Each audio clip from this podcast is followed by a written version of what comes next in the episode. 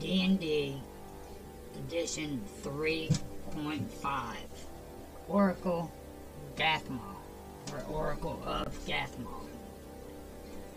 Situated on the dais is a is a great fat woman covered in dirty rags. Her drooling mouth is slack and full of rotting teeth.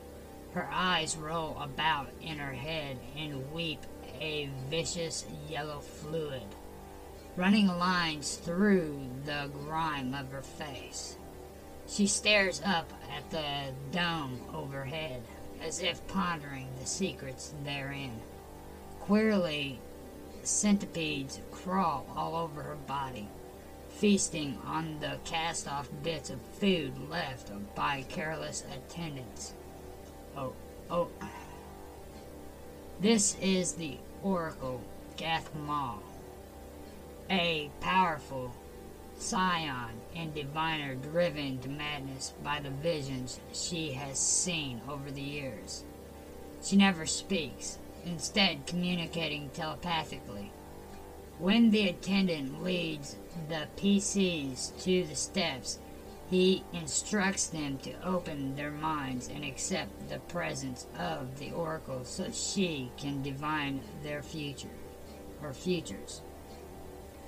Before she meets any group, the oracle prepares by casting and manifesting some defensive spells and powers. Surrounding this grotesque creature are 19 columns, each carved to depict some horrific otherworldly creature.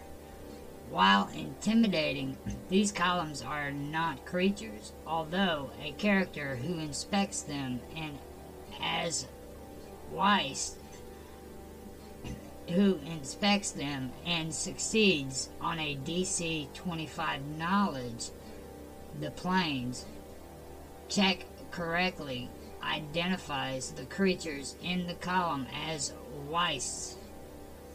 If the PCs have come for information, the attendant stays close, protecting the Oracle.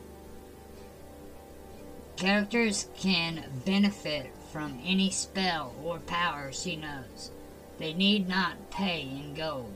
The Oracle accepts items, gems, and art objects of equal value. Should the PC attack, the Oracle manifests powers and casts defensive spells until the rest of her attendants arrive. Once the attendants join the fight, they cast off their cloaks, revealing their monstrous forms.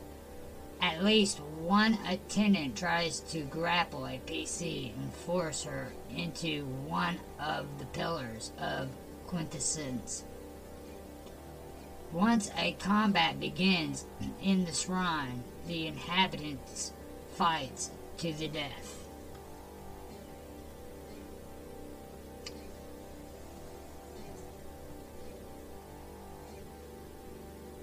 Rising from floor to ceiling are what seem to be columns of pink liquid flame, though opaque. Close examination Search DC 20 of these pillars reveals the presence of an enormous shifting worm shape swimming through the ceiling and emerging again from the floor.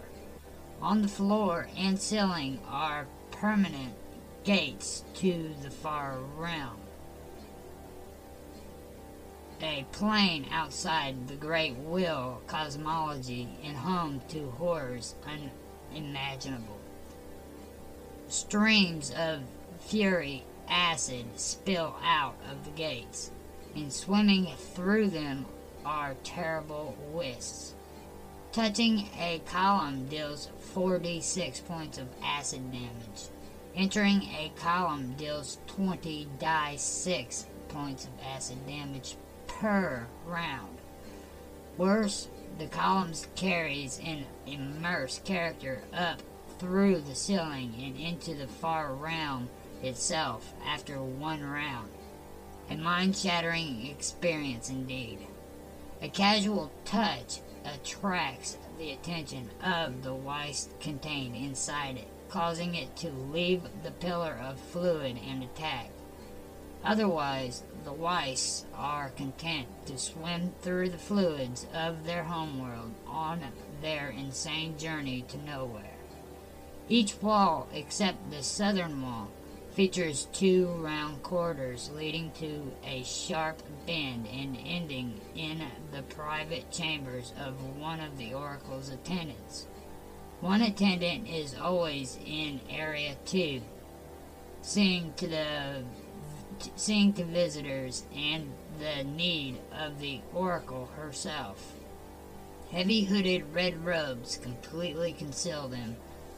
Beneath their twisted characters of human being, Cydo, Cydo, no, Cydo nature, or Cydo natural human drawn from the mad vistas of the far realms.